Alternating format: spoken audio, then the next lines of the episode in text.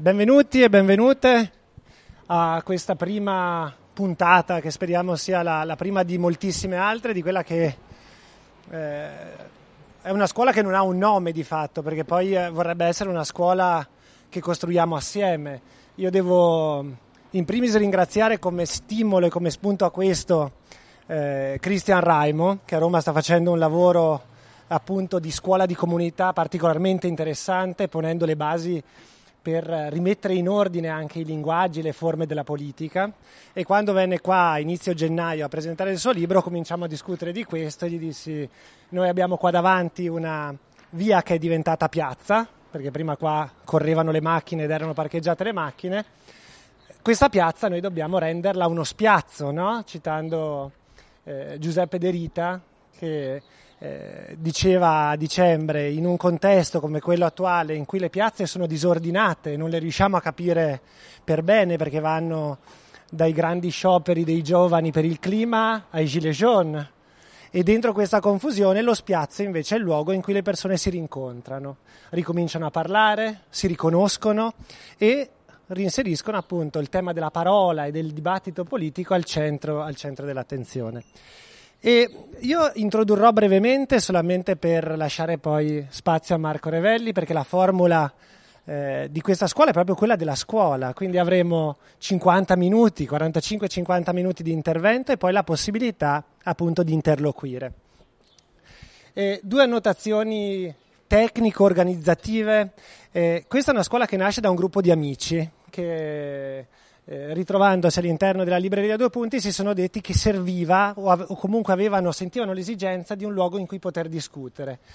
E inizialmente ci eravamo detti facciamo, eh, chiediamo a Samba Radio o comunque creiamo una sorta di podcast in cui questi amici parlano di alcuni argomenti. E ad un certo punto ci siamo detti ma saremo in grado noi da soli di parlare di queste cose. Allora ci siamo detti, forse è meglio fare mezzo passo indietro e provare a tornare proprio alla dimensione didattica e formativa, che è quella che permette di rimettere in ordine i temi e di poterli discutere con le persone.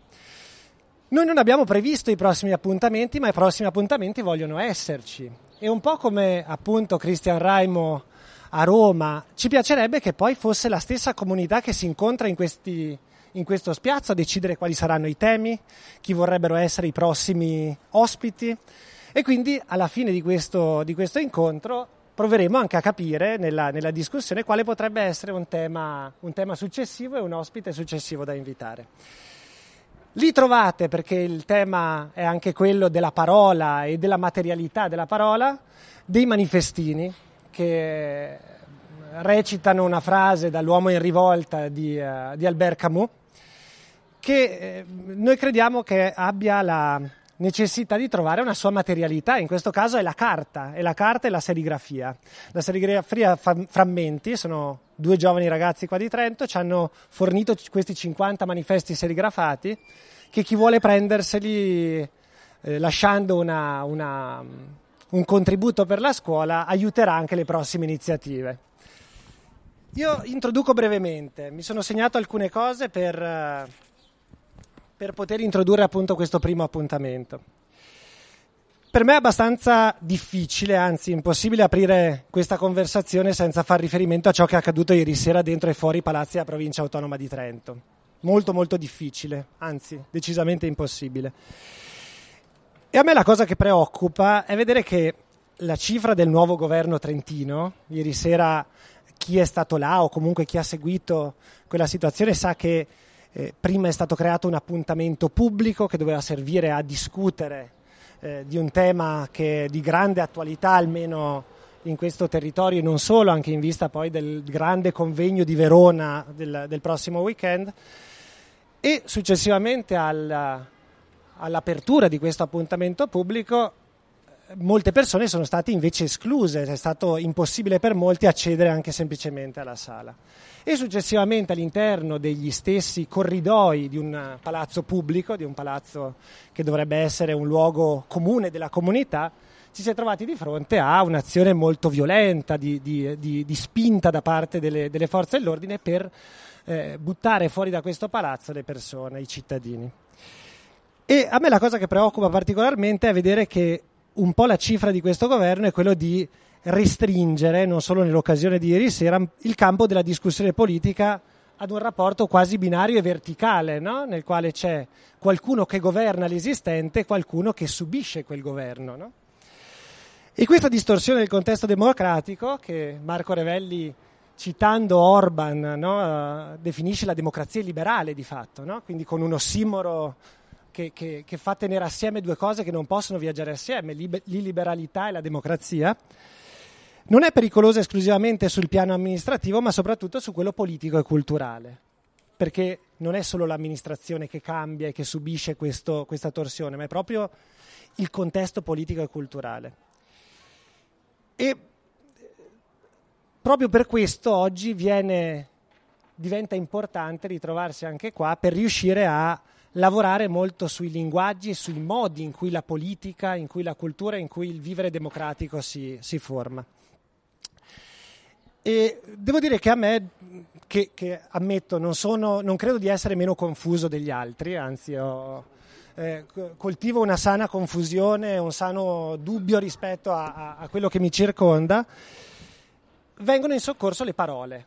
E questo è, prima, il primo tema che, che, butto qua in mezzo prima di, di lasciare la parola a Marco, a Marco Revelli. Le parole sono importanti, sono particolarmente centrali oggi, abbiamo bisogno di dibattere, eh, laddove invece la sensazione è che le parole ci arrivino addosso continuamente. Prima discutevamo con, con Marco Revelli del fatto che siamo perennemente bombardati da situazioni che giorno per giorno ci impongono apparentemente eh, una reattività estrema. Ogni giorno abbiamo qualcosa che ci arriva addosso a cui dobbiamo reagire. E la politica non può essere solo reazione, ma ha bisogno di costruire anche discorsi complessi, discorsi articolati che abbiano una loro coerenza, una loro linearità. E mi tornavano in mente, giovedì scorso ero, giovedì questo ero in cima a quella scala all'interno di una, un open mic uh, poetico, le parole di Robert Musil in un libro molto bello e molto poco letto secondo me che si intitola L'Europa Europa inerme nel quale Robert Musil affronta appunto e, e, cita il 1922, quindi più o meno cento anni fa, come un manicomio di Babilonia. E eh, più o meno siamo in questa condizione in cui questa eh, continua pioggia di parole ci impedisce o ci sembra impedire di costruire un discorso lineare e complesso. E da questo punto di vista mi tornano in mente altre parole, quelle al punto di Albert Camus che nel 1957 riceveva il premio Nobel e ricevendolo segnalava qual era il ruolo dell'intellettuale. Il ruolo dell'intellettuale, il ruolo anche di una libreria o di comunque chiunque voglia produrre, aiutare a costruire un ecosistema culturale, è quello per definizione di mettersi oggi non al servizio di chi fa la storia in quel preciso momento, ma di provare a mettersi al servizio di chi in quel momento la storia la subisce e la vocazione di quello stesso intellettuale di mettere insieme il più possibile persone, come stiamo provando a fare in questo momento, ritrovarci, darci dei luoghi di incontro che possano essere eh, abitati, vissuti anche col giusto tempo e col giusto ritmo, cercando di avere un tempo che non sia esclusivamente quello dell'inseguimento e della reazione alla velocità che ci circonda. E stare insieme rompe quella solitudine che è un po' la, l'altra parte di questa nostra confusione, di questo nostro dubbio. Dalle parole mi vengono le altre, tre, le altre tre parole, gli altri tre termini che sono collegati a questa mia introduzione, che sono piazza, scuola e politica. Eh, noi assieme all'associazione Acropoli, che è, qua, che è, qua, presente, stiamo lavorando addirittura per lavorare col quartiere alla costruzione poi dell'arredo urbano di questa via, per renderla il più possibile un luogo abitabile e vivibile da parte di tutto il quartiere, che, quindi cercando di raccogliere anche tutte quelle esigenze che il quartiere pone.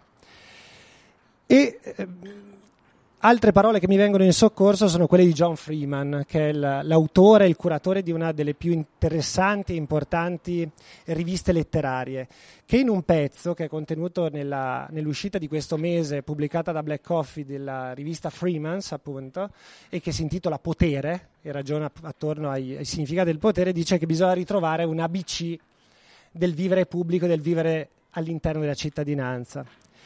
E l'A sta per to agitate, agitarsi. Il B sta per body, sta per corpo, sta per corpi, e il C sta per citizen, sta per cittadini. E nella piazza queste cose si incontrano, nella piazza ci si agita, si, ci si mette in moto, i corpi si toccano, si incrociano, si riconoscono e da lì ripartono e trovano delle, delle mosse diverse rispetto a quelle che eh, fino a quel momento avevano incontrato. E ci si sente cittadini. E credo che questo sia un tema profondamente importante in questo momento, quello di capire effettivamente cosa significhi cittadinanza. Per rimanere a una cosa accaduta in, questo, in questi giorni, se ricordate, pochi giorni fa l'incendio, la, l'incendio di un autobus sull'autostrada eh, appena fuori Milano, la cittadinanza non è un regalo, non è un premio per gli eroi, la cittadinanza è qualcosa di ben più importante, ben più orizzontale, che non corrisponde semplicemente al fatto che qualcuno si erge sopra gli altri, ma è, una, è un tema orizzontale di costruzione di una nuova comunità. Nella piazza e nello spiazzo non ci si accontenta di transitare, ma ci si ferma, ci si riconosce, ci si incontra. E eh, nella piazza si costruisce il futuro, si costruisce il futuro della, della cittadinanza stessa. E quello che proveremo a fare qua è appunto questo.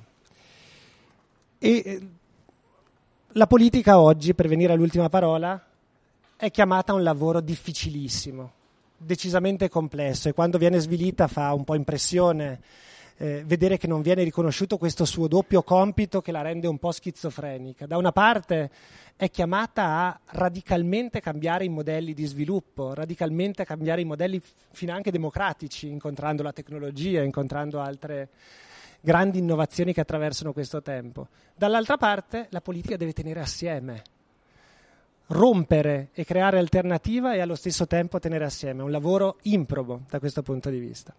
E allora per chiudere, prima di lasciare a Marco Revelli, eh, le ultime parole che mi vengono in, in, aiuto sono quelle di Ezio Bianchi. Nei giorni scorsi ha buttato all'interno di Twitter, quindi il posto meno adatto per, per, per dare delle parole che rimangano, ma che invece scorrono e scendono nei timeline, eh, ha postato quasi una poesia eh, che ha molto a che fare con questa scuola e del, e del perché nasce questa scuola.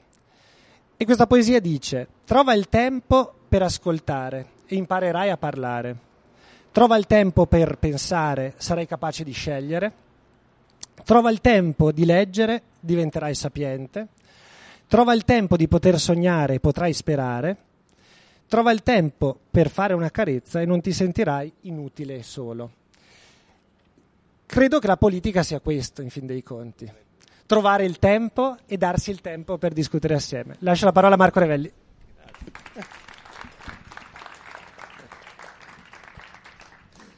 Beh, grazie.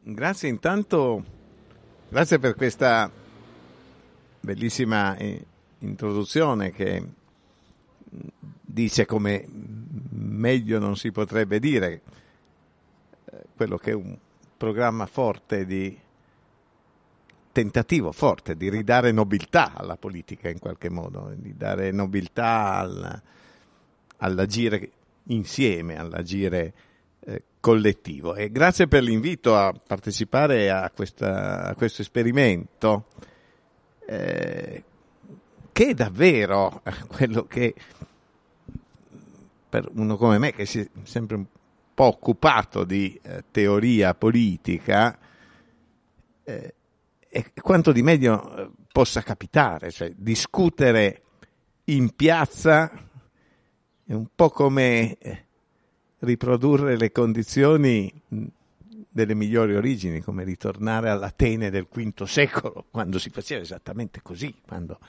la, la, la discussione e la riflessione sulle grandi questioni eh, del, del, genere umano avvenivano in un contesto come questo, in una libera eh, interlocuzione.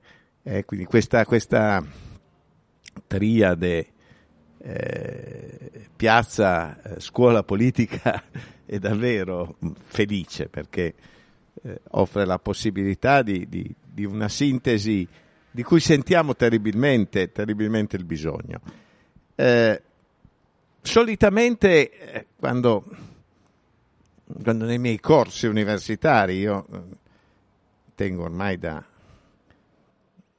un'infinità di anni, non mi ricordo neanche quanti, eh, corsi di, il corso di primo anno di scienza della politica in cui si tratta di definire la politica, solitamente si comincia dall'inizio, si comincia da, eh, dalla radice del, de, della riflessione eh, filosofica sulla politica e poi si risale per i rami fino, fino al tempo attuale. Io vi propongo eh, però un esperimento eh, che rovesci questo, questo ordine. Eh, tenete a mente la politica oggi o la non politica oggi. Eh?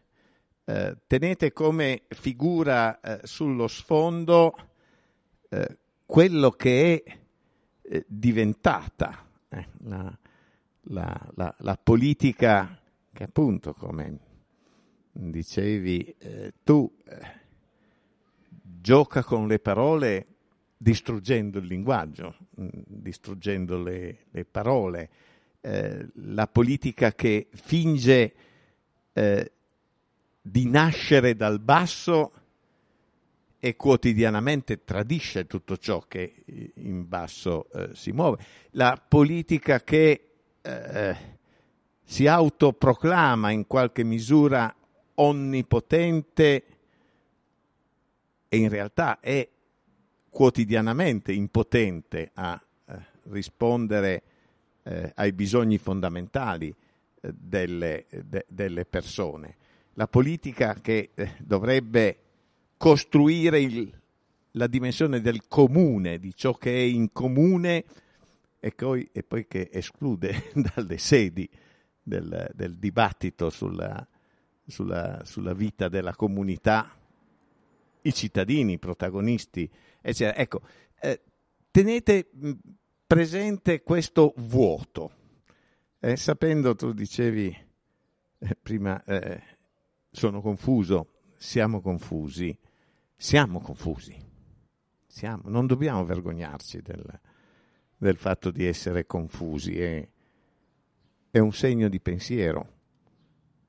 Eh, è confuso chi pensa crede di non essere confuso chi non pensa.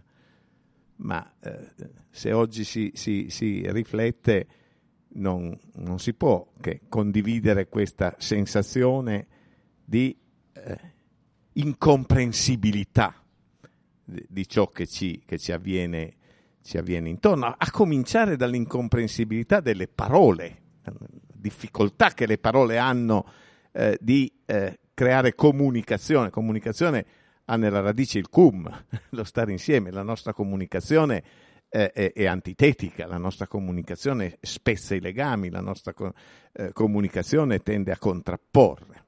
Ecco, tenete sullo sfondo questa immagine della politica oggi, perché a questa approderemo. E poi adesso facciamo quel, quell'esercizio di precipitazione temporale e eh, dal, dall'assoluta attualità eh, eh, ritorniamo alle, alle, radici prime, eh, ritorniamo al, eh, alla radice del termine politica, che è la dimensione collettiva. La politica nasce come sfera dell'azione collettiva di una comunità che tenta di organizzare se stessa politica polis, la polis è la città, è la dimensione collettiva per definizione. E se vogliamo eh, andare a visitare un autore che ha sistematizzato questo pensiero originario sulla politica, eh, non possiamo non partire da, da Aristotele. Aristotele, il libro eh, famoso, quinto libro sulla, Repub- sulla politica, eh, che, eh, che, sistematizza tutto questo.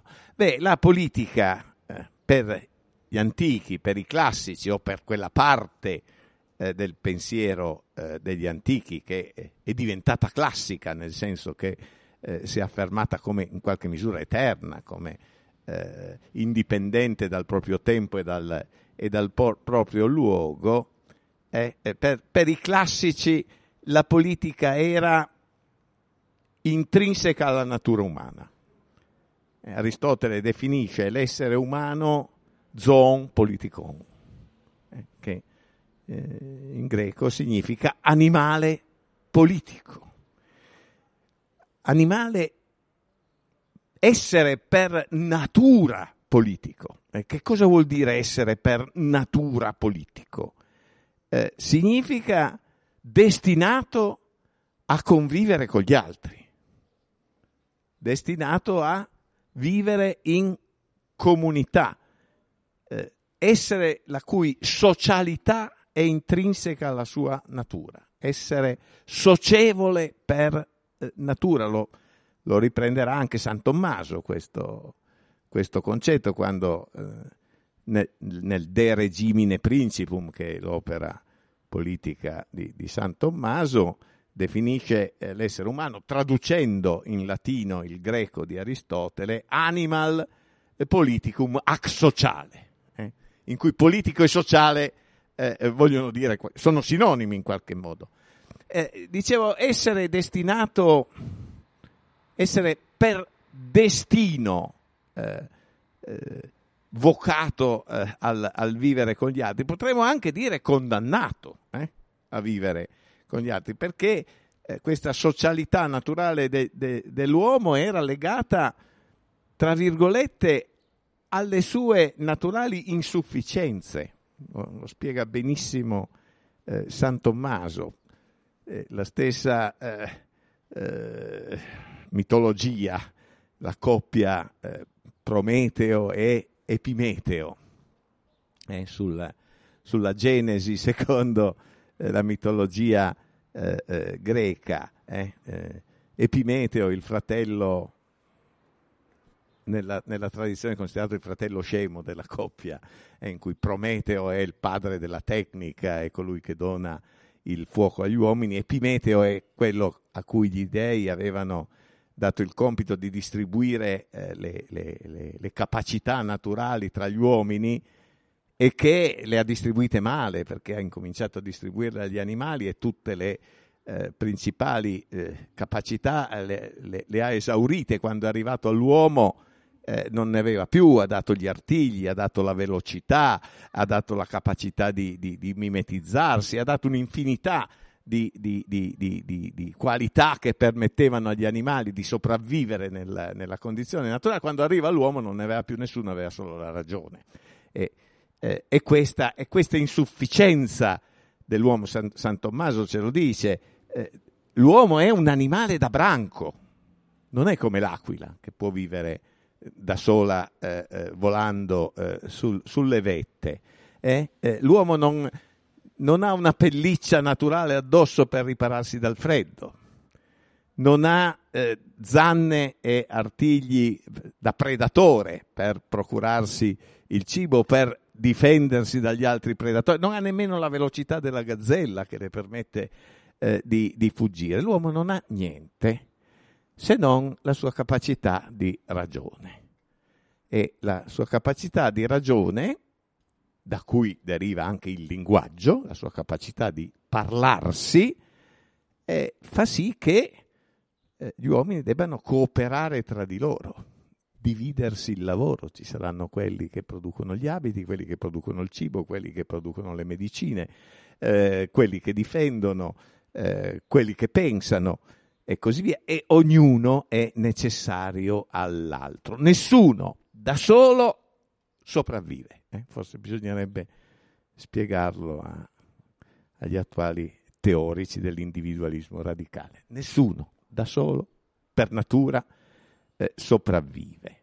E questo è, diciamo, il primo pilastro della concezione eh, degli antichi, della concezione della politica per gli antichi.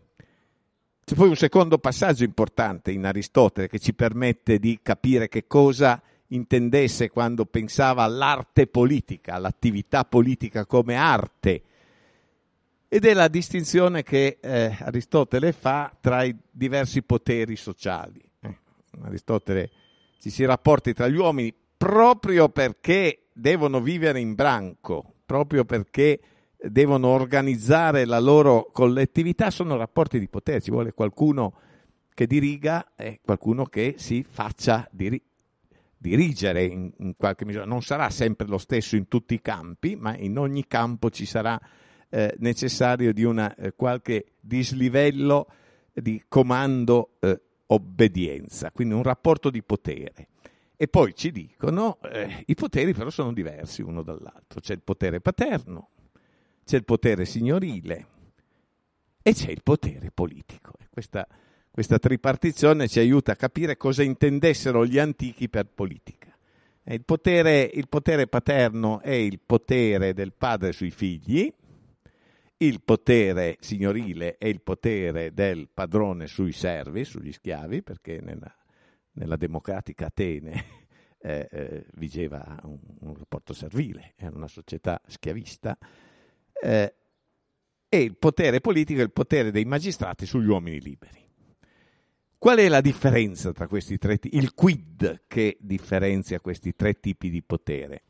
Eh, il, metodo, il, metodo, dei classici eh, è, è, teleologico. Eh? eh?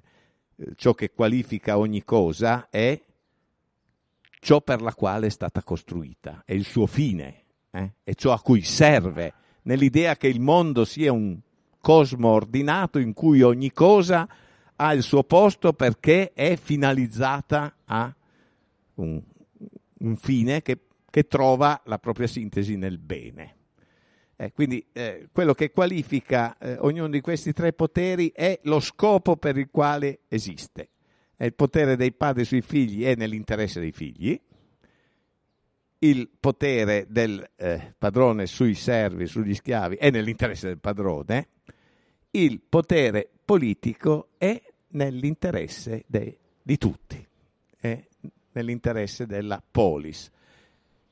Detto in altri termini, ciò che qualifica il potere politico è la sua finalità al bene comune, è ordinato al bene comune. Eh, quando il potere politico non è esercitato eh, per eh, questo scopo, non è politico. Eh. Se il politico invece di lavorare per il bene comune lavora per il bene proprio, non è un politico. Eh si comporta con i cittadini liberi come il padrone si comporta con gli schiavi. Eh? Si ricade in un'altra categoria eh, di potere che è fuori dal eh, consesso del, eh, dei valori politici. Eh. Se, se, se, esercita il potere nel, nell'interesse dei propri figli o dei propri parenti, eh, non è un politico, è un paternalista tutt'al più, è un eh, è, un, è, in conflitto di interessi, diremmo, diremmo, noi. Questa è la visione degli antichi della politica, eh? un'attività collettiva in cui il potere deve essere esercitato nell'interesse di tutti, eh? per il bene comune. Eh, se voi lo proponete a un politologo oggi, vi dirà che questa definizione della politica è cattiva è cattiva perché secondo la epistemologia eh, moderna, non solo contemporanea, ma moderna, una definizione per essere una buona definizione deve essere sia esaustiva che esclusiva. Cioè deve contenere tutti i casi che rientrano in quella categoria, nessuno più, nessuno in più, nessuno dei casi che devono cadere fuori. E ci direbbe eh, questa, questa definizione aristotelica della politica non è esaustiva.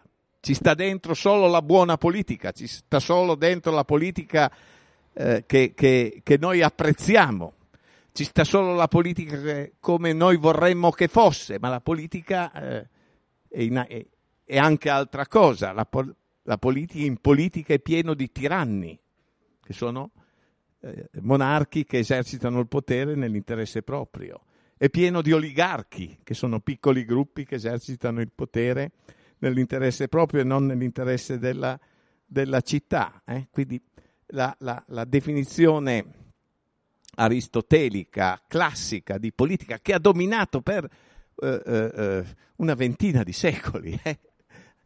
diciamo come idea regolativa, poi in quei venti secoli i politici ne hanno fatti di tutti i colori, non è che, che fossero tutti virtuosi, ma la sapienza, il pensiero politico, non li considerava tali, eh? Eh, considerava la politica come la sfera nella quale il potere viene esercitato per il bene comune. Questa cosa accade con il passaggio alla modernità. Guardate, questo, il passaggio alla modernità è decisivo per capire poi cosa ci sta succedendo. Il passaggio alla modernità significa 5-600, i due secoli che stanno, che stanno tra eh, la, la, fine del Rinascimento e la nascita dell'Illuminismo, tanto per, eh, tanto per intenderci. Eh. eh questa definizione delle sfere eh, eh, e delle attività umane in base a valori viene abbandonata, viene considerata un limite alla conoscenza scientifica. Questo avviene grosso modo eh, parallelamente alla rivoluzione scientifica, che poi ha aperto il campo alla, alla, allo sviluppo della tecnica, della tecnologia, eccetera. Fino ad allora eh, valeva il motto che Sant'Agostino eh, cita da Cicerone, dal De Repubblica di Cicerone, quando vuole definire la res pubblica, quando vuole definire eh, eh, la, lo Stato la comunità politica. E eh, questo brano si apre con una celebre frase, eh, remota giustizia, quod sunt regna nisi magna latrocinia. Che tradotto vuol dire, se noi mettiamo da parte la giustizia, se non consideriamo la giustizia, che cosa sono i regni se non grandi bande di ladroni? Che differenza c'è tra un regno e una banda di ladroni? E cita San, San Tommaso, eh, Sant'Agostino sulle, eh, sulle orme eh, di, di, di, Cicerone, cita il famoso dialogo tra Alessandro Magno e il pirata, quando Alessandro Magno finalmente mise le mani su un pirata che infestava i mari e impediva i, i, i traffici, eh, lo affronta e gli dice ma perché tu infesti il mare con quel tuo vascello? E lui gli dice eh, e perché tu infesti la terra con i tuoi eserciti? Che differenza c'è tra te e me se non di dimensioni? Che tu hai un grande esercito, io un piccolo vascello. Ecco, se noi mettiamo da parte la giustizia, che è la virtù che qualifica la politica, che qualifica i il regnum, che qualifica i regni, che qualifica la, la res pubblica, non ci sarebbe differenza. Che differenza c'è tra eh, lo Stato e la mafia? Tra la criminalità organizzata che controlla un territorio, lo, lo, lo, lo dice lo stesso eh, Sant'Agostino, anche le bande di ladroni, anche le cosche eh, mafiosi hanno, hanno delle regole interne, hanno delle gerarchie hanno, sono gerarchie a volte molto più rigorose di, di quelle del, dello Stato, hanno eh, dei, dei, criteri in base ai quali si distribuiscono il bottino. Anche loro eh, controllano eh, territori e amministrano persone. Che differenza c'è tra loro e eh, la Repubblica? Se non il fatto che la Repubblica si orienta su un'idea di giustizia, mentre, mentre gli altri no gli altri praticano l'ingiustizia. E c'è l'elemento dei valori, eh? c'è l'elemento eh, valoriale che funziona da discrimine. Per i moderni non è più così. La giustizia non è criterio distintivo tra la politica e le altre attività collettive. Per un semplice fatto che non si sa più cos'è la giustizia. Non si sa più cos'è giusto e ingiusto. Gli antichi pensavano ancora che ci fosse un'idea naturale di giustizia, un concetto naturale di giustizia, che il mondo fosse costituito in base a un ordine e che giusto fosse ciò che si conformava a quell'ordine, ingiusto fosse quello che non si conformava a quell'ordine. Per i moderni non è più così, il mondo non è più ordinato, il cosmo non è più ordinato. In mezzo è successo un enorme casino, eh, scusate il termine un po', un po', volgare. In mezzo c'è stata la, la, la, scoperta del nuovo mondo, c'è stato il 1492, poi eh, la rivoluzione copernicana, la, la crisi eh, del, del, modello eh, geocentrico, il passaggio al, a, al, modello eliocentrico, la Terra non più al centro dei, de, delle sfere celesti, come era per il modello tolemaico e per il modello aristotelico. In mezzo c'è stata la scoperta dell'universo infinito. Pensate alla vertigine che può aver colto gli uomini quando hanno scoperto che eh, il, il, loro pianeta non era il centro di un, gioco di sfere relativamente eh, eh, eh controllabile, visibile, eccetera, ma era uno spazio infinito in cui eh, questo granellino di sabbia che era la Terra galleggia senza, eh, senza avere un luogo preciso, avere un senso preciso. C'è stato l'enorme spaesamento che la, la, la, rivoluzione scientifica e le scoperte geografiche, per, per dirla con eh, i, i, manuali di storia, eh, eh, hanno, hanno, prodotto. Eh. Per i moderni non c'è più un ordine naturale, anzi la natura è disordine. E qui abbiamo un altro, un'altra pietra miliare eh, nella storia del, del pensiero politico, che è Thomas Hobbes, l'autore del Leviatano il, il primo eh, che ha messo le basi del paradigma politico dei moderni. Eh? E Hobbes apre la sua riflessione esattamente con un attacco frontale al mostro sacro che aveva retto eh, tutto l'impianto della filosofia politica, che era proprio Aristotele. E proprio quella definizione dell'uomo come zoon politikon. Eh, eh, eh Hobbes dice manco per niente l'uomo è eh, naturalmente socievole. L'uomo è naturalmente asociale. L'uomo è naturalmente egoistico e conflittuale. L'uomo, lasciato nella sua condizione naturale, eh, produce il bellum omnium contra omnes, la guerra di tutti contro tutti, altro che un cosmo ordinato, quello naturale. Quello naturale è un cosmo non solo disordinato, ma invivibile.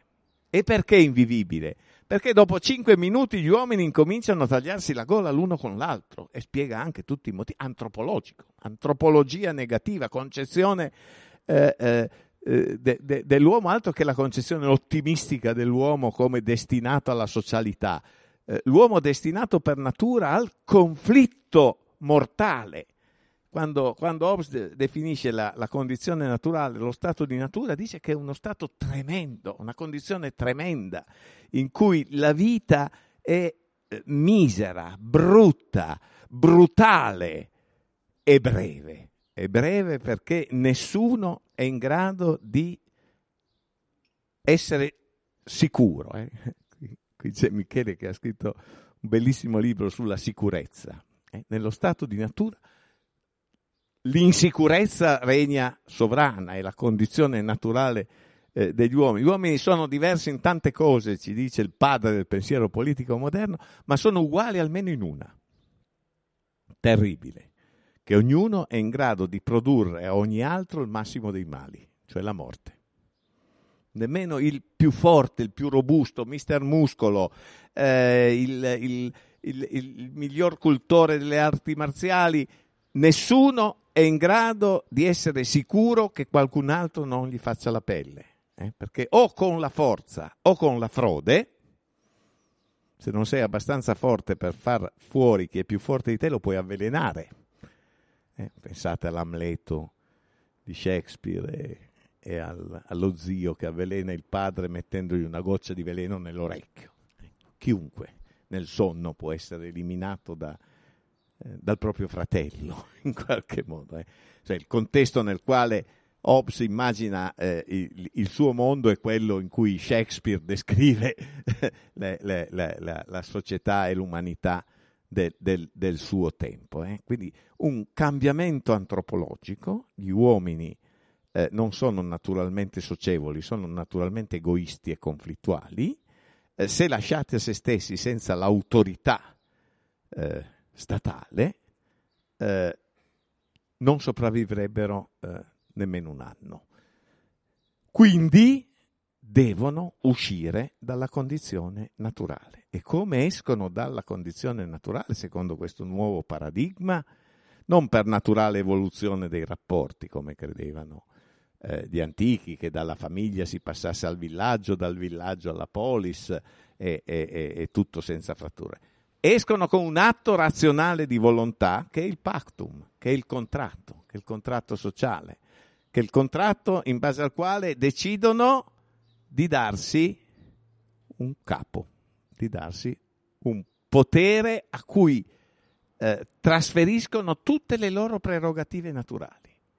Eh, il, li trasferiscono, secondo Hobbes, padre dell'assolutismo eh, moderno, dello Stato assoluto moderno, gli trasferiscono tutte le eh, eh, facoltà naturali, il, il, diritto di stabilire ciò che è giusto e che è ingiusto, il diritto di stabilire qual è la religione che bisogna seguire, il diritto di dirti quel che è tuo e quello che è di un altro, tutto viene trasferito al Leviatano. E anche qui, ragazzi, eh, al, all'origine del paradigma moderno eh, non c'è un, una figura luminosa eh, e, e, e, e, divina, c'è un mostro biblico. Eh. Leviathan è eh, un mostro di cui si parla ampiamente in un libro dell'Antico Testamento, in un libro della Bibbia, il più terribile dei libri della Bibbia, il libro di Giobbe, il libro dedicato alla questione del male,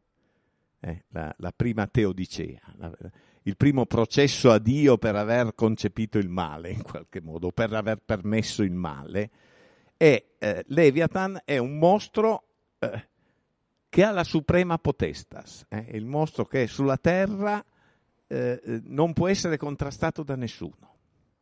È la, eh, il, il, il, massimo di potere concesso. Beh, questa figura teologica negativa, perché è l'antagonista di Dio in terra, il Leviathan, eh, Hobbes lo propone come l'incarnazione dello Stato. Ecco. Colui ai quali gli uomini affidano la possibilità di uscire dalla condizione di incertezza naturale di entrare nella civil society, di entrare nella società civile. Attraverso cosa? Attraverso un artificium. Eh, il patto è un atto artificiale. Lo Stato, la comunità politica è la macchina macchinarum, la macchina di tutte le macchine. È un meccanismo, eh? non, non, è un, una naturale creazione, è la costruzione razionale di una macchina per produrre coesistenza tra gli uomini. Ecco, è questa teologia negativa che sta eh, all'origine della nascita dello Stato moderno, che poi verrà, il Leviatano verrà addomesticato, no? perché inevitabilmente dall'assolutismo si, si passa al, dallo Stato assoluto, si passa allo Stato rappresentativo, allo Stato democratico. Sono tutte forme con cui si mette la mordacchia al, eh, al Leviatano, lo, lo, lo, si addomestica, eh, si tenta di, di, di, porgli, di porre dei limiti al suo potere assoluto. Però quest'idea del potere politico come prodotto artificiale per superare la naturale negatività antropologica degli uomini rimane in sospensione dentro la visione della politica dei moderni. Arriva fino a, a qualche decennio fa, eh? arriva fino al Novecento, nel Novecento poi questo potere, questo leviatano ne, ne, combina di tutti i colori, abbiamo visto i totalitarismi, Auschwitz, sono tutti prodotti di questa macchina eh, che quando impazzisce eh, invece di produrre eh, la coesistenza produce anche lo sterminio per certi versi, quando eh, il, il, meccanismo democratico non riesce a tenerlo eh, a bada. E questa è la concezione politica dei moderni,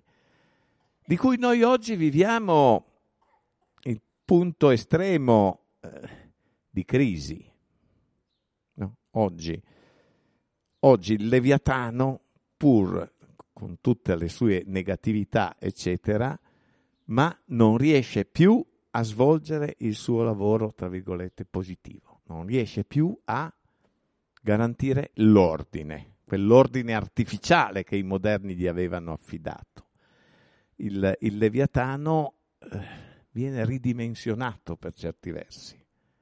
Il Leviatano aveva tutto quel potere, poteva riprodurre un ordine artificiale perché aveva dei confini, perché aveva un territorio all'interno del quale era sovrano. Sovrano vuol dire La sovranità è la potestas superiorem non recognoscens, è il potere che non riconosce altri poteri al di sopra di sé. Questa, questa, condizione, sia pur relativa, è durata fino al, al, lungo secondo dopoguerra. Poi con la globalizzazione è entrata in crisi. Poi con la potenza comunicativa della tecnica, quella stessa tecnica che aveva prodotto la macchina macchinarum, quella stessa tecnica che non è più la tecnica meccanica. Quando, quando Hobbes aveva pensato alla, alla, allo Stato come macchina, pensava all'orologio tanti, tanti eh, eh, ingranaggi che eh, meccanicamente fanno funzionare il tempo. Eh, eh, il passaggio all'elettronica, all'informatica, alla telematica, eh, il passaggio dagli atomi ai bit e così via ha umiliato per certi versi la macchina, la macchina politica o la politica come macchina.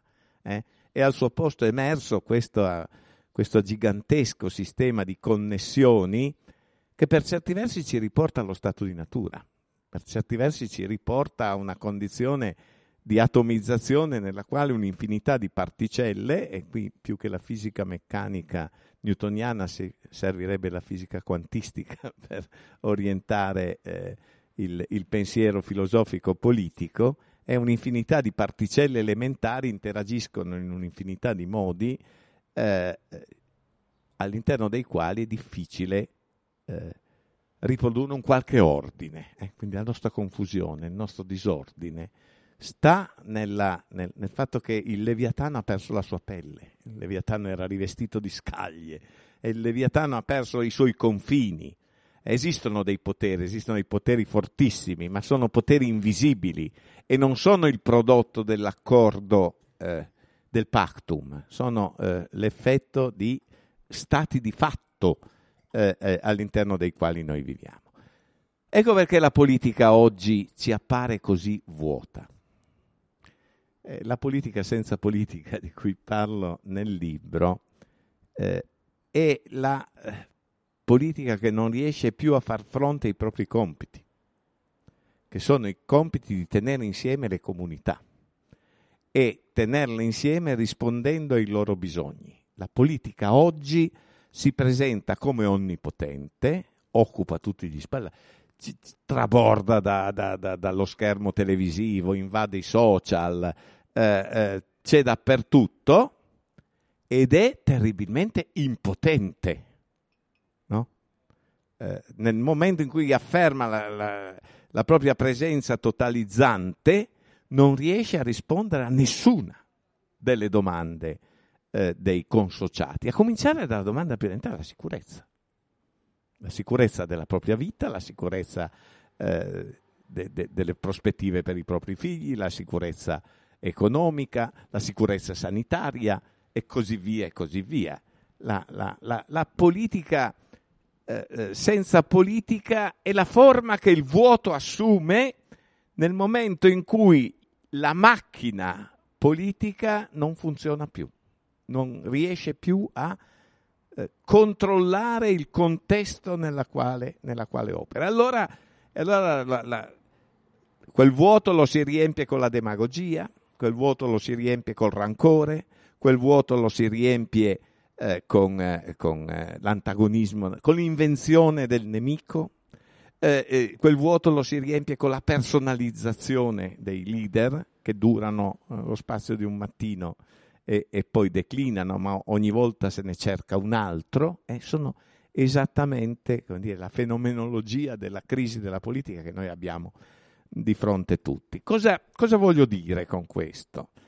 Voglio dire che siamo in guai grossi, che non, non basta che Donald Trump eh, subisca l'impeachment e magari venga sostituito, non basta che il governo giallo-verde perda la maggioranza o perda le, le elezioni. Cioè, il problema non è eh, il, il meccanismo non ha un guasto limitato che può essere in qualche misura riparato. È in crisi un sistema, è in crisi un paradigma. Un paradigma è un insieme di parti che si tengono l'una con l'altra, eh, in cui c'è un aspetto eh, eh, politico, c'è un aspetto culturale, c'è un aspetto sociale, c'è un aspetto economico, c'è una visione del mondo, c'è una concezione della scienza, c'è eh, una concezione dei rapporti tra gli uomini e così via. Ecco, l'insieme di tutte queste parti che faceva il paradigma dei moderni è entrato in crisi non tiene più, ci, ci, ci crea appunto, ci rende confusi. E allora bisogna, bisogna attrezzarsi a vivere una quel, di, una di, quelle epoche di mezzo che l'umanità ha conosciuto, eh, perché ce ne, sono, ce ne, sono, infinite. Io sono stato folgorato da, eh, eh, dalla pittura eh, di Hieronymus Bosch.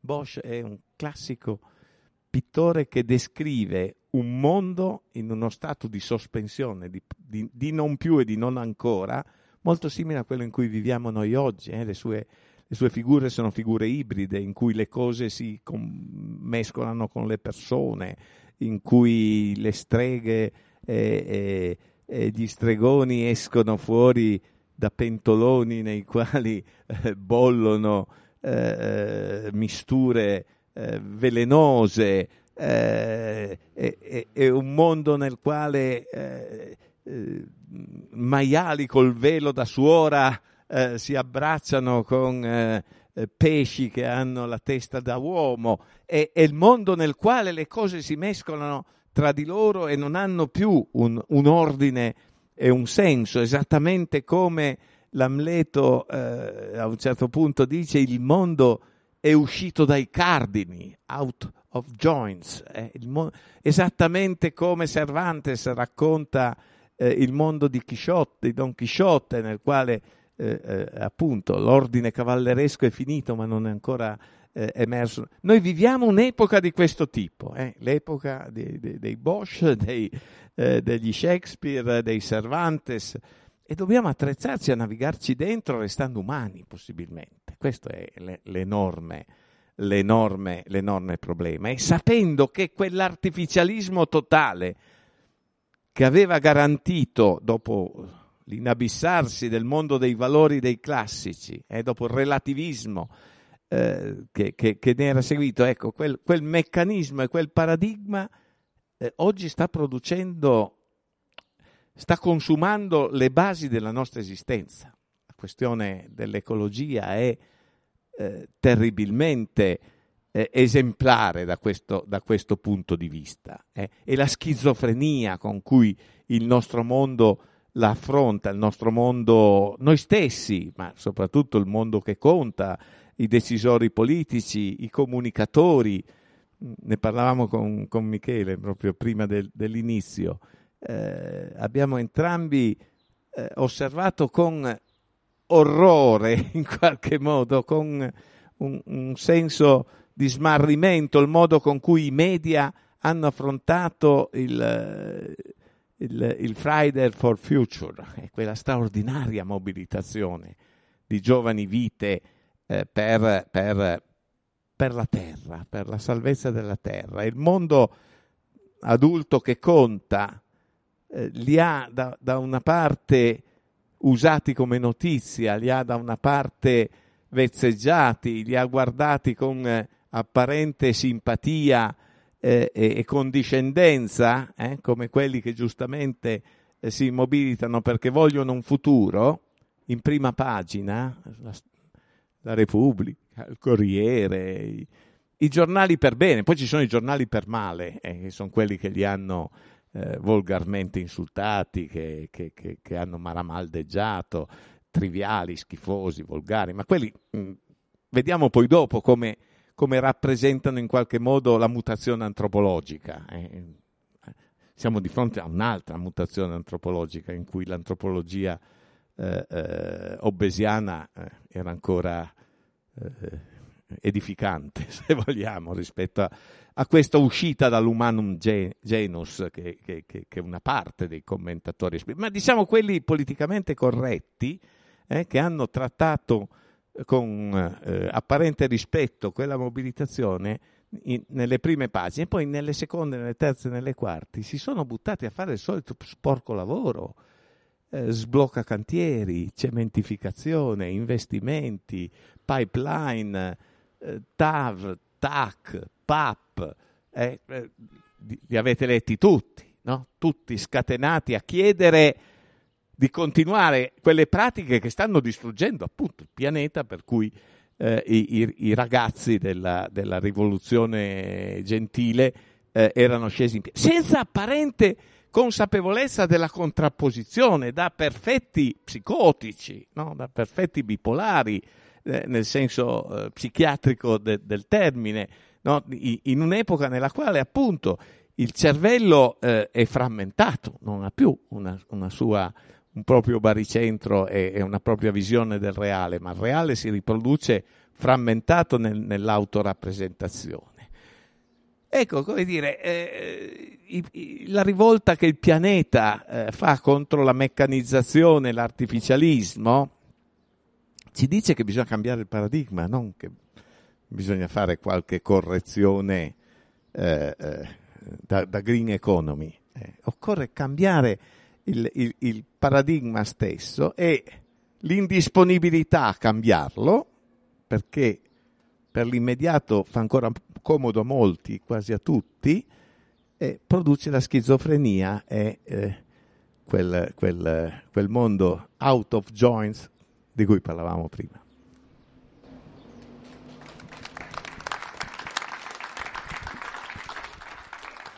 Grazie mille. E devo dire che io la immaginavo così primo, questo primo incontro, immaginavo proprio così, cioè partendo da molto lontano e cercando di tenersi alla larga il più possibile dalla eh, necessità di reazione immediata a quello che ci sta avvenendo attorno, non perché non se ne riconosca la problematicità, ma proprio per questo aspetto che, che ci chiede di essere noi probabilmente dei nuovi costituenti da questo punto di vista, non solamente dei, uh, degli accompagnatori di quello stesso modello in, in, un, in, un, periodo di transizione, ma di saper vivere con la giusta profondità quella transizione per leggerne poi quelli che saranno i cambiamenti necessari con quella radicalità che veniva espressa, quindi probabilmente con questo nuovo cambio di fase che dentro quei ragazzi che vanno dai 15 anni dei, del Friday for Future fino alle generazioni immediatamente successive, che sono quelle che di fatto escono da quel Novecento distrutte. Perché poi c'è anche questo, no? c'è questo, in quei venerdì c'è un tratto che non è semplicemente ecologico e ambientale, ma c'è proprio una richiesta, eh, non so se a gli attuali governanti o a una nuova classe dirigente che dovrà trovare una propria eh, caratteristica che tiene assieme il locale e il globale, la prossimità delle piazze con la globalità dell'intero mondo o dell'universo nel momento in cui ci avventureremo verso Marte o altri pianeti, trovando le forme democratiche per fare questo, nuove forme democratiche probabilmente che sanno riutilizzare l'esistente ma sapendo appunto assumersi questo sforzo incredibilmente radicale di trasformarle. Noi nel piccolo lo proviamo a fare qua, lo proviamo a fare in questa maniera che nostro, nel nostro immaginario si dà un appuntamento al mese per poter poi andare a fondo anche di temi più specifici, perché appunto abbiamo scelto quello della politica come primo appuntamento e come primo tema, perché questa è la cornice che ci permette appunto di riconoscere il fatto della differenza fra lo stato di natura, no? che molto spesso invece richiamiamo come, eh, come aulico e che al contrario invece ha quelle caratteristiche di terrore e, e, e di profonda ingiustizia, se, se, così, se, così, possiamo dire. E io devo ringraziare anche Samba Radio che ci permette di far ascoltare quello che, che stiamo dicendo qua anche in diretta e ci permetterà di conservare anche la traccia di questo primo incontro e eh, con quello stesso appunto che dicevo prima, cioè il fatto che dopo la lezione, dopo i 50 minuti di introduzione e di approfondimento del tema, c'è uno spazio per il dialogo e già probabilmente, partendo proprio da voi e da noi, eh, di riflettere su quali potrebbero essere i prossimi passi, quali potrebbero essere i prossimi temi, i prossimi argomenti. Ce ne sono un paio che sono usciti anche in questi 50 minuti di, di lezione che per me sono decisamente fondamentali. Uno è appunto il tema ecologico letto in questa forma olistica e non semplicemente come un ambientalismo un po' di, di come silos separato da tutto il resto, ma come tema generale come piattaforma orizzontale politica che tiene dentro l'economia, che tiene dentro la relazione, tra, la relazione con l'altro, gra- i grandi temi legati al ruolo dello Stato o quello che ne rimane eh, rispetto a tutto il resto. C'è un tema del tempo che già avevo sollecitato e che secondo me è comunque il tema del tempo e del ritmo che eh, ha a che fare comunque con lo svuotamento della politica. La politica ha bisogno di tempo e al contrario oggi sembra che non gliene venga nemmeno concesso o che al contrario accetti di non volerne per reagire in maniera molto sintetica e molto breve attraverso quelli che sono gli strumenti della tecnologia e quindi lascio lo spazio a una ventina minu- di minuti, mezz'ora di, di, dialogo fra noi. Con questo appunto appunto di interventi magari brevi e di sollecitazioni che sono domande di nuovo a Marco Revelli o riflessioni, ma già con questo sguardo rivolto a cosa potremmo, eh, a quali altre parole provare a, ad affrontare. Il microfono è qua. Una, una, una delle cose che molto interessante ovviamente, inutile dirlo. Eh, no, io direi che forse, a me io sento l'esigenza di approfondire meglio questo discorso delle epoche di mezzo, perché grazie tra l'altro del, dei riferimenti, adesso andrò a me, boh, eh, perché è, è, esattamente, penso, quello che stiamo sentendo tutti. Forse avevo proprio bisogno di una categoria dove buttare dentro il, la confusione.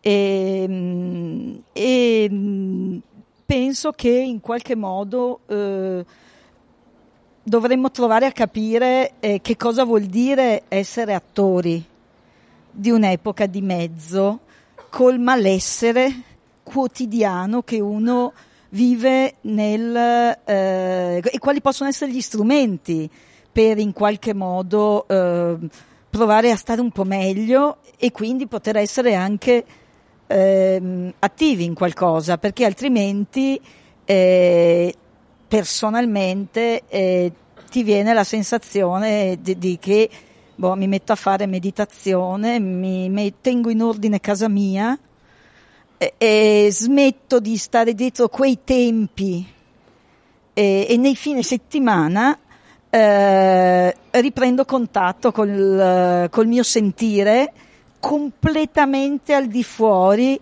da una dimensione collettiva, il che presumo che non sia la strada giusta, o anche se mi serve, mi fa bene. Ecco, io secondo me ehm, questa dimensione delle epoche di mezzo potrebbe essere proprio la, la cornice generale del discorso sul, sul pianeta o sul, sul, e, e su, sulle altre cose, perché è, è, proprio questa, secondo me, la dimensione che ci sconcerta tutti e quindi fai fatica anche a parlare. Cioè, fai fatica a essere, a pensare, cioè pensi a mozzichi.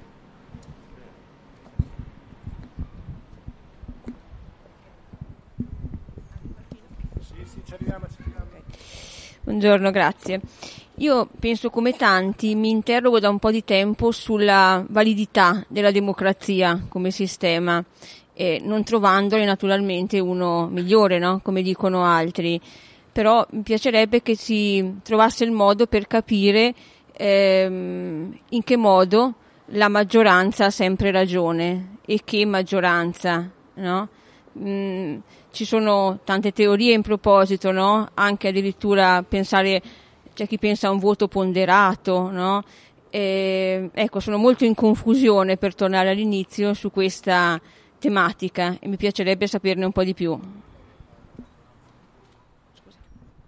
Beh, intanto grazie per, per la lezione e io arrivo con una domanda che mi porto da casa in realtà libreria, nella, sulla mia libreria c'è un suo libro, La politica perduta, del 2003, e l'ho letto tempo fa, quindi avrei bisogno di rinfrescarlo non poco, e l'ho letto... Pro- È vero, iniziava proprio con Giobbe, col parallelismo con la strage nel teatro di, a Mosca, non ricordo il nome del teatro. E proprio nell'incipit, credo, del primo capitolo c'è una frase, il male come cifra del politico moderno. Sono passati un po' di anni, non ho ancora letto il nuovo libro, però il male, che allora, se l'ho capito bene, era un male istituzionalizzato, adesso ha perso di nuovo di corporeità istituzionale, si è diffuso, si è, dilag- è, è dilagato i social, eccetera, eccetera, eccetera, eccetera. Che cosa cioè, è cambiato qualcosa? È peggiorato e basta? Un po' di risposte le ha già date durante la lezione. Quel male cifra del politico moderno è ancora lì? È più forte? È più debole? Cerco eh, di, di, di, rispondere in, in, modo telegrafico, in modo da non interrompere le, gli interventi e le, e, e, le, domande, partendo da quest'ultimo e venendo eh, alle prime due. Eh, quando parlavo di Giobbe del, e, del male intendevo mettere un, a fuoco esattamente il passaggio tra eh, il paradigma degli antichi e il paradigma dei moderni, eh, proprio ri, rispetto al alla natura del male. Per gli antichi, gli antichi non, non per eh, Aristotele, ma eh, per l'Antico Testamento e il libro di Giobbe è uno dei primi, dei più eh, primordiali, diciamo, eh, testi sacri, eh, il male era un mistero.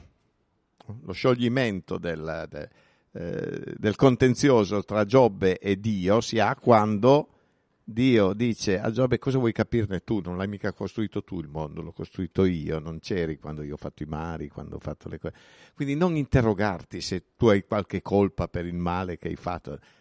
Lo so io, non, no, non è affare tuo. Il male era un mistero. Per i moderni il male è uno strumento, è un instrumentum. Da, anche Leibniz scrive una eh, eh, Teodicea e propone un'analisi matematica del, del, comportamento, del comportamento di Dio, ma soprattutto per Hobbes il male, Leviathan, la violenza, la violenza originaria che, eh, che, che, sta nelle radici dell'uomo, può essere usato come strumento per produrre il bene. Questo è. Eh, per, per Hobbes la pace tra gli uomini, la fine del bellum omnium contra omnes, la fine della guerra di tutti contro tutti, si ha quando la violenza viene mon- monopolizzata nelle mani di uno solo e viene usato, viene usato il terrore, lui dice, per obbligare gli uomini a rispettare i patti. Pacta servanda sunt. Il, il, il frontespizio del Leviatano c'è, questo, questa figura fatta di tante faccine, scaglie come faccine, che ha in mano da una parte lo scettro, dall'altra parte la spada. Eh? Monopolizzando il male radicale, che è la violenza, si produce il bene, che è la pace. Questa roba qui è saltata, perché quel, quell'instrumentum che era stato incorporato nella macchina macchinarum, è uscito, è uscito dal vaso di Pandora, circola liberamente, intraspecifico, eh, alimenta il modo con cui ognuno parla con, con, ogni altro e si contrappone ad ogni altro, eccetera. No? E come, per, per, usare, per scendere di, di, livello dalle sacre scritture, è come il, il, dentifricio una volta uscito dal tubetto non è che lo fai rientrare facilmente. Ecco, probabilmente il problema è non affidarci più al male per produrre il bene, quel, quel, quell'operazione non funziona più. La democrazia, eh, la, democrazia da, da, da, Tocqueville in poi non può essere il dispotismo della maggioranza, non è che qualunque maggioranza per il fatto solo di essere maggioranza abbia ragione. Eh, eh, la, democrazia, eh, quindi la, il principio per cui si decide contando le teste anziché tagliarle e decidendo a maggioranza, eh, deve avvenire dentro una cornice di valori condivisi e insuperabili, che, che sono quelli della Costituzione. Eh, eh, la, la, la, democrazia, così come noi la consideriamo positivamente, è una liberal democrazia, nella quale eh, le, le, maggioranze si muovono all'interno di paletti eh, ben definiti, che sono quelli dei diritti dei diritti universali non solo dei cittadini ma degli uomini. Eh, demo- non si può decidere eh, a maggioranza se sterminare eh, tutti gli stranieri che, che, che, che, ci troviamo in casa. Eh, ci, ci, sono dei, dei, limiti invalicabili. La, la, la, la posizione di, di, di, di interdetti, li chiamava eh, Cacciari.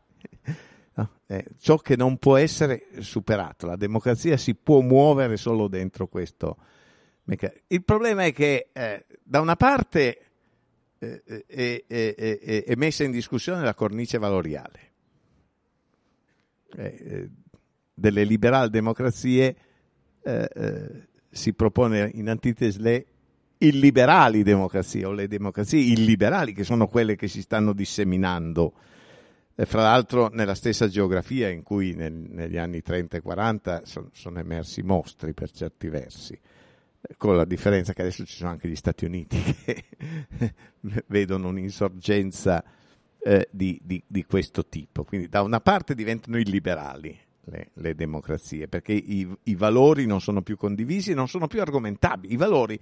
Eh, eh, il problema dei valori da Weber in poi la cosa è stata messa eh, sono, esiste il politeismo dei valori e i valori funzionano come regola eh, di comportamento all'interno di sistemi eh, eh, eh monoteistici, quando tutti o quasi tutti crediamo negli stessi valori. Se salta eh, questa, quest, questo meccanismo, non c'è un criterio per decidere un, quando un valore è superiore a un altro dipende, diventa un, un, il relativismo dei valori radicali diventa questa cosa qua.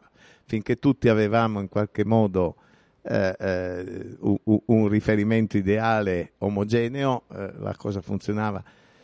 Il problema delle nostre democrazie eh, non è solo la separazione tra la radice liberale e quella democratica, è anche la scomposizione tra due, i due termini che compongono la parola democrazia, tra demos e kratos che eh, diciamo, nelle democrazie rappresentative avevano un sia pur asimmetrico rapporto.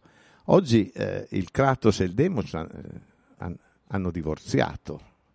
Eh, I populismi sono esattamente le reazioni scomposte de, di parte del Demos che non si sente più rappresentato nel Kratos. Ma perché Kratos cioè il potere? il potere eh, eh, si è trasferito, eh, si è trasferito in altre sedi che non sono quelle del, istituzionali dei sistemi democratici. I luoghi in cui si prendono decisioni eh, impegnative, per, impegnative nel senso che hanno delle conseguenze su tutti sono luoghi spesso invisibili. Sono i mercati, sono le banche d'affari globali, sono le agenzie internazionali sono un'infinità, una costellazione, infatti non si parla più di governo ma di governance, cioè di un, di un gioco a geometria variabile eh, rispetto ai quali il Demos non riesce a incidere, quindi si sente ogni volta tradito dal Kratos di turno e di volta in volta eh, eh, si esprime, esprime il, eh, il, il, proprio rancore, si esprime nella forma del, del rancore, della rivendicazione, della vendetta, anziché nella forma della proposizione, della proposta o, o della richiesta.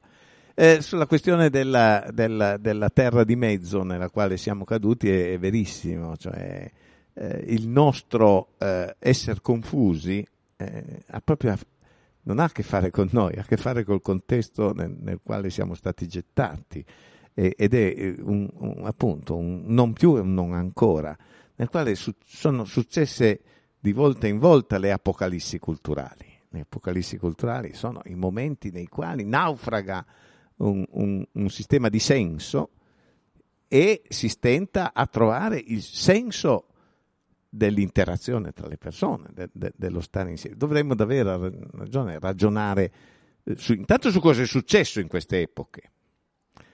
Eh, noi abbiamo le tracce culturali, alcune tracce altre, ho provato a mettere in fila le date eh, quando, quando, quando eh, quando, quando, Shakespeare scrive il suo Amleto, quando, eh, eh, quando Cervantes a, anni, a, pochissimi anni di distanza, e tutti eh, all'inizio del Cinquecento, appunto, no? che, che, immediatamente a ridosso di, quella, eh, di quello sconvolgimento del, dell'ordine cosmico che, che, che, ha gettato gli uomini nella, nel panico perché non, non sapevano più quale mondo abitavano. E noi, noi siamo de- è un prodotto tecnologico il nostro, ma anche quello là era un prodotto scientifico e, e ogni volta ce lo facciamo da noi, non è che cambia il, contesto.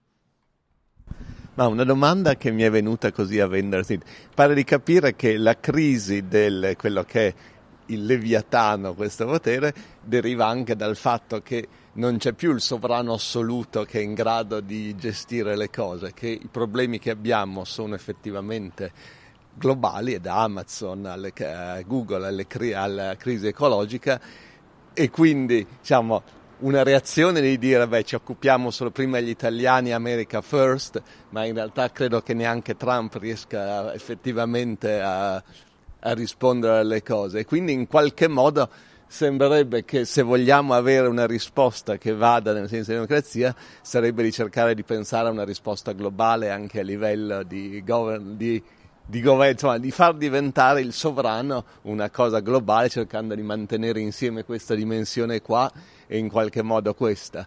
Per cui devo dire, su questo una delle riflessioni, anche con tutto il male che uno può pensare della costruzione europea, io ogni volta eh, quando sono le cose, non so cosa ne pensa lei, dico beh teniamocela, vediamo di muoverci all'interno di questa, non so cosa. Ne raccogliamo un'altra se c'è?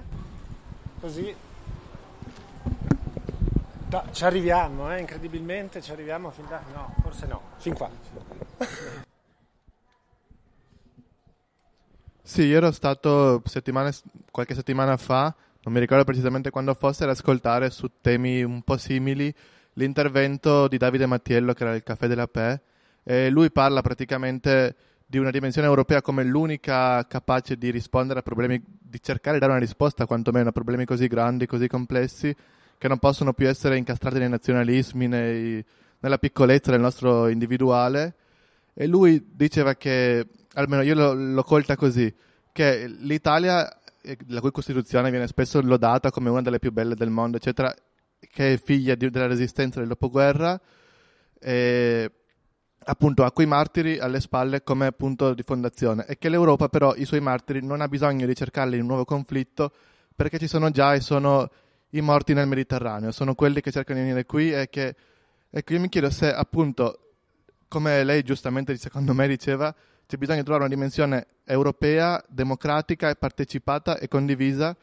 E se i, i, sovranismi, quelli che si oppongono e cercano di opporsi a questo, sono una cosa che, diciamo, in prospettiva tra, boh, non lo so, 20 anni, tra 50 anni, saranno ricordati come gli sconfitti, oppure se noi saremo gli sconfitti di questo e cosa possiamo fare oggi per, appunto, organizzare una resistenza che però non può essere chiaramente quella partigiana armata nei boschi deve essere secondo me quella culturale e di discussione che si sta facendo qui oggi e in altre sedi, ma se la vede come una cosa che si può, come dire, allargare ed entrare lì dove l'opposizione veramente può contare un qualcosa.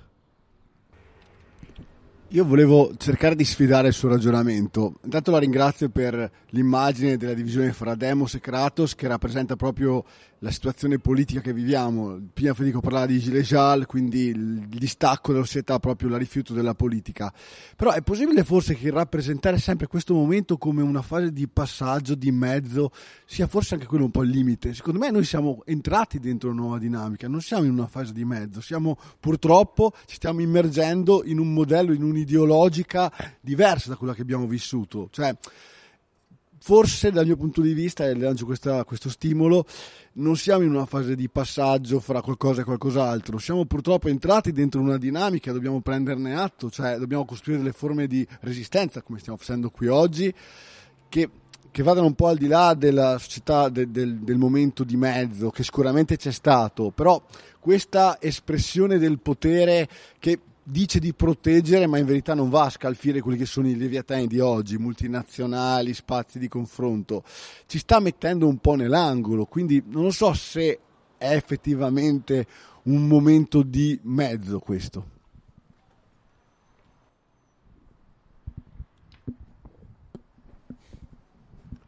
Parto da quest'ultima osservazione bisogna che ci intendiamo su, su, cosa, su cos'è l'età di mezzo, la terra di mezzo, nella quale, nella quale, è verissimo che non è più quella di prima. che siamo in un nuovo pianeta, ma nel senso che ci è già cambiato sotto i piedi, no, non solo mentalmente, anzi paradossalmente, ecco, quando, quando io dico che siamo nella transizione, è perché il mondo è davvero cambiato nei suoi funzionamenti sostanziali, e però noi continuiamo per la maggior parte eh, de, degli aspetti e anche, come dire, de, eh, di, di, di, coloro che, che, che, si interrogano, continuiamo a ragionare coi calchi del vecchio pensiero, delle vecchie categorie, cioè no, non, non, non abbiamo realizzato la gigantesca portata eh, della trasformazione. In fondo, come gli uomini del Cinquecento continuavano a, a, a ragionare, sapevano che eh, c'erano le Americhe, sapevano eh, eh, solo alcuni, diciamo i più dotti, eh, che non era, il sole che, non era il sole che girava intorno alla Terra, ma viceversa, ma continuavano a eh, eh, operare come sé, no? O a pensare come. Noi continuiamo a cercare di razionalizzare quello che ci succede con matrici di pensiero superate, eh, e, e, le quali producono nevrosi e disastri, perché quando, quando, quando si, si, si, si, ragiona eh, in contro eh, tendenza rispetto al, al, al, modo con cui si svolgono le cose concrete, eh, eh emergono, eh, emergono, fantasmi. Sulla questione interessantissima del, mm, dell'Europa, e, del, eh, e, di, e, di, come provare a eh, trovare gli strumenti per recuperare un minimo di ordine nel disordine. È verissimo che eh, condizione necessaria eh, per stare eh, al, all'interno, stare con qualche speranza all'interno di, di, di, di, avere una qualche presa su quello che avviene è il salto di scala. Non c'è dubbio che i vecchi staterelli della vecchia Europa eh, sono eh, totalmente inefficaci rispetto alla, alla, dimensione delle questioni in gioco e, e, e degli stessi giocatori che eh, all'interno di queste si, eh, si, si muovono. I sovranismi sono eh, de, degli spari nei piedi, non c'è dubbio, sono de, delle illusioni. Eh, come dire, anche se, sempre rispetto al discorso di chi continua a ragionare coi calchi vecchi, non c'è un leader europeo che non ragioni coi calchi vecchi. Eh? Eh, non è solo eh, Italy first, eh, Francia first, eh, Deutschland eh, first, eh, United Kingdom eh, first e, e, così via. No? Cioè, questo, questo. Il problema è che io ho detto è condizione necessaria mm, pensare con una dimensione quando i, i player sono la, la Cina, eh, non se ne parla, ma l'India, eh, sono eh, appunto la Russia eh, e gli Stati Uniti, eh, quando, quando, le dinamiche demografiche dell'Africa ci dicono che in pochi decenni eh, diventeranno 2 miliardi eh, di persone e si tratterà di capire come ci si misura con questi macro fenomeni eh, a partire dei, dai micro eh, organismi statali. questo per dire quanto il sovranismo sia fuori, fuori dal mondo per certi versi. Ho detto però che è condizione necessaria, ma non è sufficiente. Non è sufficiente.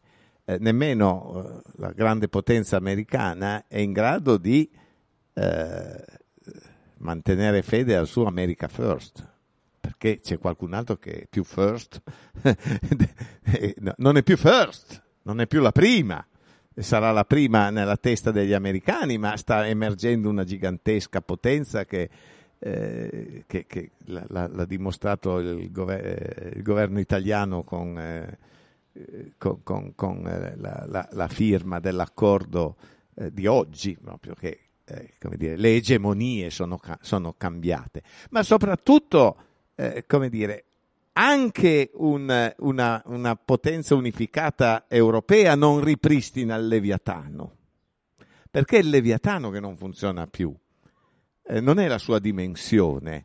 Eh, quella, quella illusione, io ricordo, c'è stato un momento all'inizio degli anni 90 in cui eh, eh, il paradigma dei moderni eh, è stato stressato, per, per, così dire, ed è diventata una discussione reale, quella della, eh, della sua permanenza o della sua crisi. E penso alla, alla, alla, prima guerra del Golfo, eh, quando, eh, quando, Bush padre eh, decise l'attacco eh, contro l'Iraq e eh, il mondo si divise tra favorevoli e contrari a quella guerra.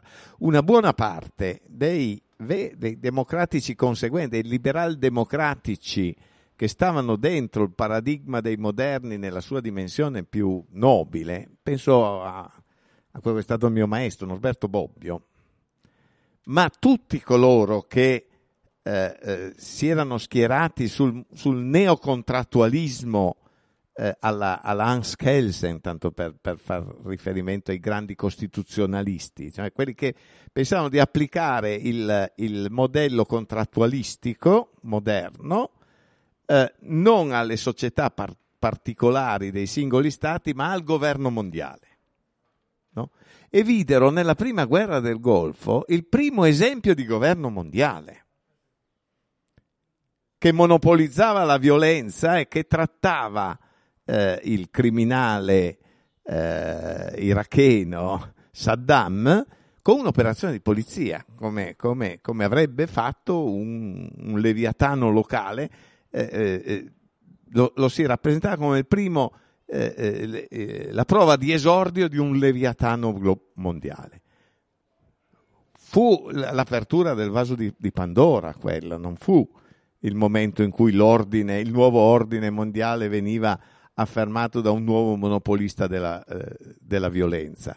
Fu la disseminazione de, della violenza. Quindi è, diciamo, il paradigma è malato nella radice, non nella dimensione. Dopodiché lavoriamo, lavoriamo a, eh, non a questa Europa, ma a un'Europa che, che, che, che possa avere un qualche peso nel, nel, nel mondo. Sulla questione de, del, del parallelo tra i martiri eh, del, delle resistenze eh, che, fondarono l'identità democratica eh, eh, alla fine della, della, della, seconda guerra mondiale e oggi c'è un problema, che quei martiri della resistenza eh, erano considerati con orgoglio dai fondatori della nuova identità. Erano i nostri martiri che legittimavano il nuovo ordine democratico eh, e umanitario. Eh, I morti del Mediterraneo sono la nostra vergogna, sono la vergogna dell'Europa. Questa, questa, questa strage di, ma è difficile immaginare un'Europa che costruisca se stessa senza una, una damnazio di se stessa eh, rispetto a, a, queste responsabilità, di cui non si vede traccia però per ora, se non in, in, in minoranze eh, virtuose che, che, che, si stanno, che, si stanno, muovendo, ma eh, diciamo sul, eh, sul respingimento eh, dei migranti a morire nel mare o nei, nei lager libici o nel deserto perché la, la, le frontiere d'Europa sono proiettate fino al sud della Libia invece che alle, eh, alle, eh, alle acque territoriali dei, dei, nostri paesi, ecco, su questa cosa qui è difficilissimo trovare una forza politica innocente eh, rispetto, rispetto, a questo problema. In Europa, non, non in Italia.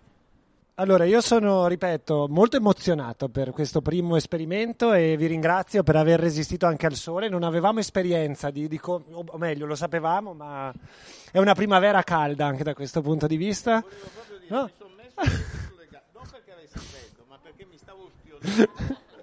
e quindi abbiamo... Questi alberi sono stati potati malamente a novembre e non so se mai ridaranno grande ombra. Un ultimo appunto prima di chiudere, appunto sul, su quella questione che ritorna molto spesso ed è ritornata dal primo giorno in cui abbiamo aperto questa libreria e anche prima sul non più e il non ancora e l'età di mezzo. La cosa incredibile è proprio quella che probabilmente giorno per giorno quasi si sposta questa posizione, non ci sarà un giorno in cui potremo dire basta è finita questa e, e saltiamo nella nuova fase. E se non ci occupiamo della politica, come dice un adagio, sarà essa stessa ad occuparsi di noi. No? in questo momento la politica, in questa schizofrenia quotidiana, no? che sposta di giorno in giorno il tema, non affrontando mai le tematiche poi nel loro complesso, fa proprio esattamente questo, tenendo questo stato di eccezione, no? che è la, questa, questa, fase di interregno come una fase perfetta in qualche maniera di governo. Ed era poi le, le, l'esatto tema, ricordando la guerra nel Golfo, di quello stato di eccezione in cui anche geograficamente si poteva rompere lo spazio dei confini che oggi si richiamano invece in forma così netta e così secca.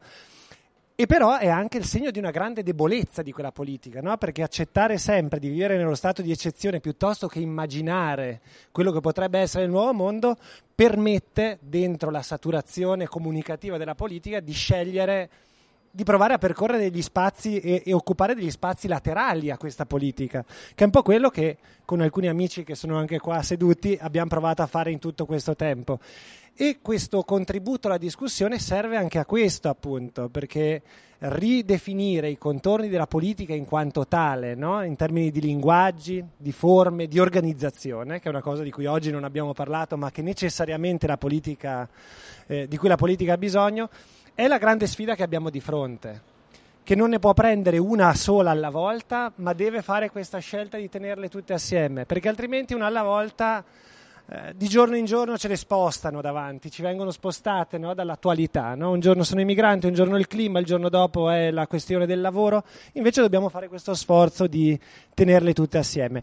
Vi ringrazio ancora e mh, mm, la cosa che faremo è provare a comunicarvi attraverso gli strumenti che eh, sono le mail, sono i passaparola, perché questa volta abbiamo provato a non fare neppure un evento Facebook, perché forse ci permette di tornare anche al dover fare uno sforzino in più di mandare un messaggio, di, di, di incontrare qualcuno e segnalargli l'appuntamento piuttosto che mettere like o ci sarò su, su una pagina. Vi ringrazio ancora, lì ci sono i manifestini e grazie.